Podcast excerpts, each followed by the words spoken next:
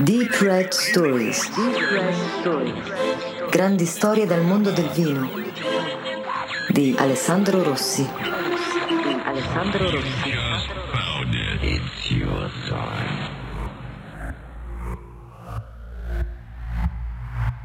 Giacomo Takis era un uomo come tanti altri una pellicola dei fratelli Cowen, scritta nel 2001, meno conosciuta al grande pubblico, ma non per questo, come spesso accade, meno meritevole, è L'uomo che non c'era. Che non c'era. Il film conta la partecipazione di attori del calibro di Billy Bob Thornton, Francis McDormand, Scarlett Johansson e James Gandolfini. Gandolfini. Ed Crane è un modesto barbiere in un paese della California che lavora nella bottega del fratello di sua moglie. Siamo nell'anno del Signore 1949 e l'America è uscita vincitrice dal secondo conflitto mondiale. Ora, la storia di questo film non ha nulla a che vedere con quello che sto per raccontarvi, anche perché i film noir dei fratelli Cohen solitamente non finiscono bene, qualche morto ci scappa sempre. Ma se si analizza attentamente il protagonista all'inizio del film, ecco, qualche similitudine con il nostro personaggio la si può scorgere, almeno sotto il profilo comportamentale. Questa è la storia di Giacomo Takis, l'uomo comune, il padre del rinascimento enologico italiano. La calma, il volto anonimo, l'intercedere sornione, il passare inosservato che se lo si desidera non è difficile, possono trasformare apparentemente un genio dell'enologia nell'uomo che non c'era dei fratelli Cohen. Un uomo comune, insomma. Giacomo Takis era così, ma è banale, pungente al punto giusto e meticoloso in ogni sua cosa. Giacomo, a differenza dell'interprete del film dei fratelli Cohen, nasce nel 1933 e non negli Stati Uniti, bensì a Poirino, un comune italiano della città metropolitana di Torino, all'epoca prevalentemente agricola. È il 4 novembre, un giorno importante per gli italiani perché si celebra l'unità nazionale delle forze armate, istituita nel 1919 per commemorare la vittoria italiana nella Prima Guerra Mondiale. Prima Guerra Mondiale. Il padre di Giacomo era un meccanico tessile e la madre era casalinga. Persone modeste che però riuscirono con grandi sacrifici a far studiare i loro figli. Il più grande, Antonio Mario, e Giacomo. E Giacomo. Antonio Mario diventa un conosciutissimo e brillante scienziato famoso in tutto il mondo nel campo della ricerca sul nucleare, mentre Giacomo, in famiglia chiamato Mino, dopo le elementari e le scuole medie, si iscrive all'Istituto Agrario Umberto I di Alba. Sceglie enologia non per la smisurata passione che all'epoca aveva per il vino, ma perché ai tempi in Piemonte o ti buttavi nel settore enologico o in quello delle auto, e dato che la nonna aveva dei parenti che lavoravano alla Martini e Rossi, decise di iscriversi a quella facoltà. Quella facoltà, quella facoltà. È il professor Reiner a farle innamorare perdutamente del vino. Uscito dalla scuola, siamo alla metà degli anni 50, inizia a lavorare per la Martini e Rossi come da previsione della nonna. Poi si sposta a Imola, dove collabora con una ditta di distillati, e dopo qualche anno eccolo arrivare in Toscana. Arrivare in Toscana. Proprio qui incontra per la prima volta il marchese Niccolò Antinori. Niccolò Antinori. Ai tempi mio padre cercava un nuovo enologo, racconta il marchese Piero Antinori, e questo giovane glielo consigliò il professor Garoglio. Proprio qui, durante questo periodo, entra in contatto con colui che sarà un punto di riferimento per tutta la sua vita, Émile Peinot, enologo professore e ricercatore francese, considerato da tutti il capostipite dell'enologia moderna. Negli anni 70 il marchese Niccolò Antinori parte per un viaggio in Francia con il figlio Piero per visitare i santuari del mondo vinicolo francese. Qui un grosso produttore li mette in contatto con l'Università di Bordeaux. Vuole conoscere in quella occasione Ribro Gaillon, uno dei più grandi luminari dell'enologia francese. Purtroppo in quei giorni Gaillon non è in Francia, ma il destino a volte è fatale e proprio qui incontra uno dei suoi collaboratori più stretti, Émile Peinot, divenuto poi il più grande enologo di Francia. Enologo di Francia. Peinot non conosce perfettamente i vini italiani e il loro stile, eccezion fatta per quelli piemontesi. Il marchese Niccolò Antinori e il figlio Piero lo invitano in Toscana. Lo scopo è conoscere e provare i vini provenienti dalle vigne e delle loro tenute. Da qui nasce un rapporto di consulenza. Molto importante. Molto importante. Molto importante. Questi anni sono fondamentali per la storia dei marchesi Antinori e dell'enologia italiana si inizia a piantare il Cabernet a fare tagli con il Sangiovese, ma soprattutto ad utilizzare la barrique francese. Barrique francese. Peinot e Takis si piacciono, e si piacciono da subito. La loro collaborazione spazierà via qualsiasi convinzione enologica. Da qui un nuovo concetto ristrutturerà un'arte all'epoca contadina introducendo un nuovo modo di fare vino attraverso una nuova melodia. Una nuova melodia. Arrivarono processi nuovi, tecniche come la fermentazione malolattica e l'invecchiamento in barrica. Il marchese Niccolò Antinori è capace e capisce di vino. È un grande appassionato e comprende da subito che il Sangiovese da solo non poteva stare in piedi. Aveva bisogno di un appoggio di tanto in tanto, di vitigni internazionali. Così nel 1970 nasce il Tignanello, il primo rosso toscano senza utilizzo di uve bianche. Il blend è composto da un 80% di Sangiovese e un 20% di Cabernet Sauvignon e il passaggio è in barrique francese. La nascita di questo vino ha rappresentato un trampolino di lancio mondiale per l'azienda Antinori. Fu un misto tra intuito e sperimentazione, senz'altro il vino della svolta, racconta il marchese Antinori.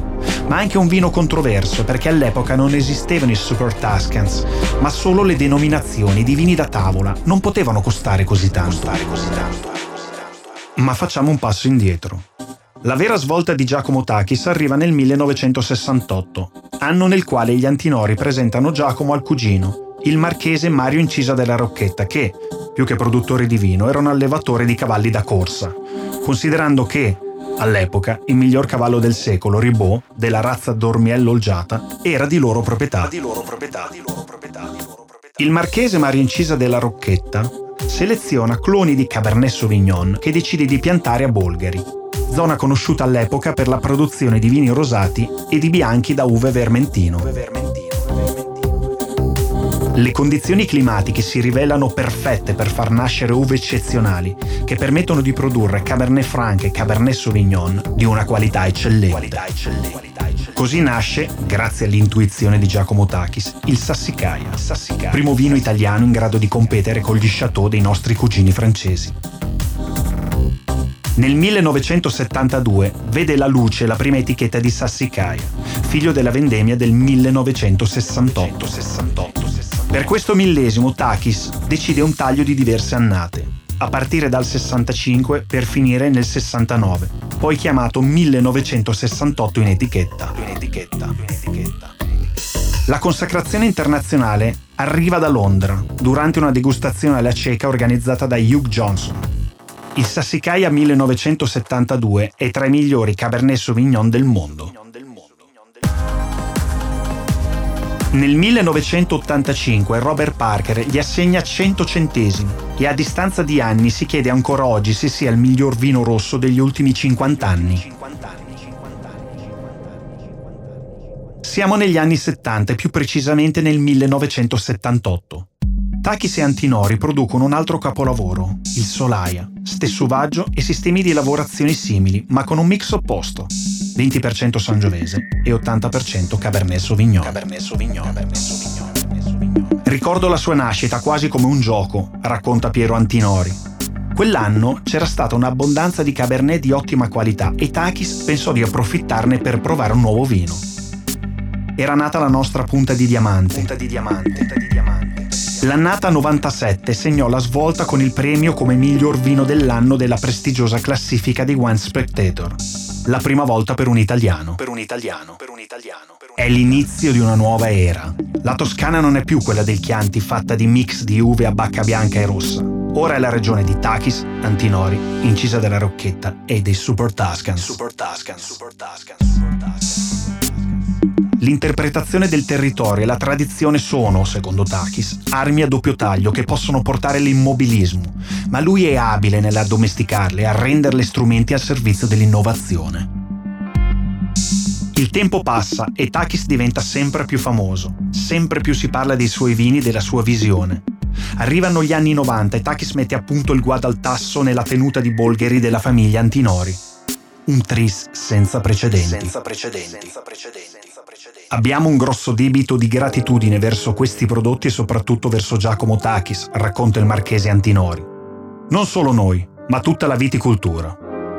I vini italiani erano prima considerati come dei prodotti di basso prezzo e solo a partire da queste sperimentazioni si capì che eravamo capaci di intercettare anche altri tipi di domande.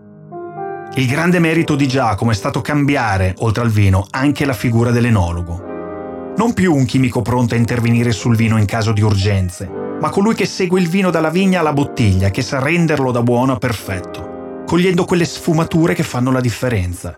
Il suo era un vero tocco d'artista. Tocco d'artista. Tocco d'artista. Va bene, ma chi è realmente Giacomo Takis? Takis? Takis? È stato semplicemente il più grande fra gli enologi italiani, una delle figure di maggior rilievo a livello internazionale. C'è infatti un prima e un dopo Takis nel lavoro dell'enologo in Italia.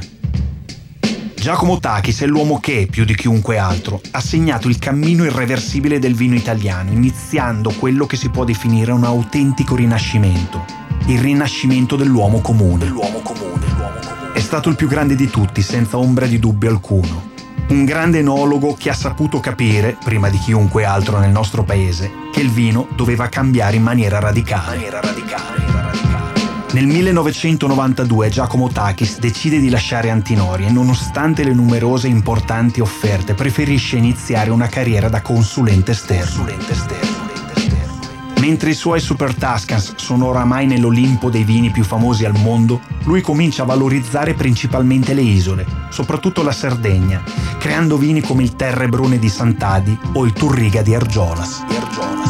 Di vini famosi nella sua lunga carriera ne ha firmati tanti, il Cervaro della Sala in stretta collaborazione con Renzo Cottarella, San Leonardo, San Marco, il Vigna di Alceo, il Chianti Classico di Castelli in Villa, Saffredi, Guida Alberto, il Brunello di Montalcino di Argiano, Camartina e Batara Querciabella. In Sicilia il rosso del conte di Tasca d'Almerita, Mille e una notte ben rie a Donna Fugata e il litra all'abbazia di Sant'Anastasia. Il Pollenza e il Pelago nelle Marche che, alla sua prima uscita nel 1994, ottenne il massimo riconoscimento all'International Wine Challenge di Londra nel 1997 come miglior vino in assoluto. Un'impressionante serie di etichette di grande valore, come forse nessun altro in Italia può vantare di aver contribuito a realizzare.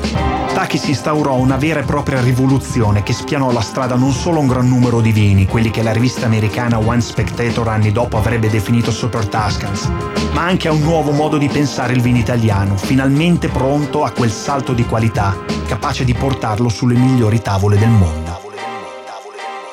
Giacomo Takis ci ha lasciati nel 2016, all'età di 83 anni ha passato una vita intera a collezionare libri e trattati sul vino, un patrimonio immenso, oltre 3.500 libri e documenti italiani e stranieri che raccontano la storia del vino dal 1500 ai giorni nostri. Alla sua morte sono stati devoluti alla Fondazione Chianti Banca, in modo tale che possano essere fonti di ispirazione per le generazioni successive. Un uomo di grande spessore culturale e ricercatore appassionato. Racconta Piero Antinori di Takis ricordo però un difetto, il suo modo di guidare. Appena entrava in superstrada o in autostrada cominciava accelerando, viaggiando a velocità simpatiche. Poi a un certo punto frenava, senza nessuna ragione apparente, cominciava a procedere a 40 km all'ora. Io dopo anni trovai il coraggio di chiedergli il motivo e lui mi rispose la velocità a cui vado cambia a seconda del vino a cui sto pensando. Insomma, se pensava ad un vino grintoso, forte, allora accelerava. Al contrario, se si immaginava un vino debole, rallentava, rallentava. Si affibbiava il nome Mescolavin, raccontano. Lo faceva perché un grande enologo, sempre alla ricerca della qualità, sempre attento a far sì che i vitigni sprigionino tutto il loro potenziale, al termine di tutto deve mettere mano, il tocco dell'artista, Spesso ripeteva durante i suoi interventi, rispettiamo la natura e la semplicità del vino e attenti alla genetica, perché la natura si ribella. Si ribella. La vita di Giacomo Takis non è stata come quella del protagonista del film dei fratelli Cohen che raccontavamo all'inizio. È stata senza strappi, coerente, lunga e comune. D'altronde l'essere geniali porta spesso alla normalità e non per forza alla distruzione. Quando si rilassava raccontava alle persone che erano in sua compagnia.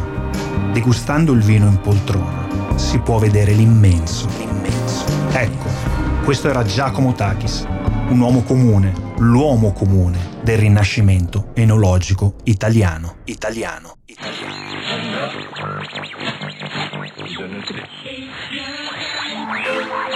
Deep Red Stories. Deep Red Stories. Grandi storie dal mondo del vino di Alessandro Rossi. Alessandro Rossi.